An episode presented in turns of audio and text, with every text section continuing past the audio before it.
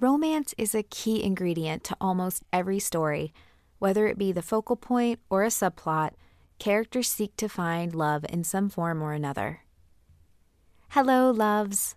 I'm Sarah Gomez, your host for this podcast, budding romance author, and general love enthusiast. In a past life, I was a writing group president and writing coalition treasurer for several years.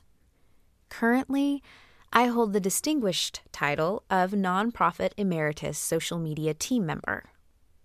I have been working on a romance novel for a minute, but after I lost my job due to a pandemic, I decided to double down on my efforts to write that book.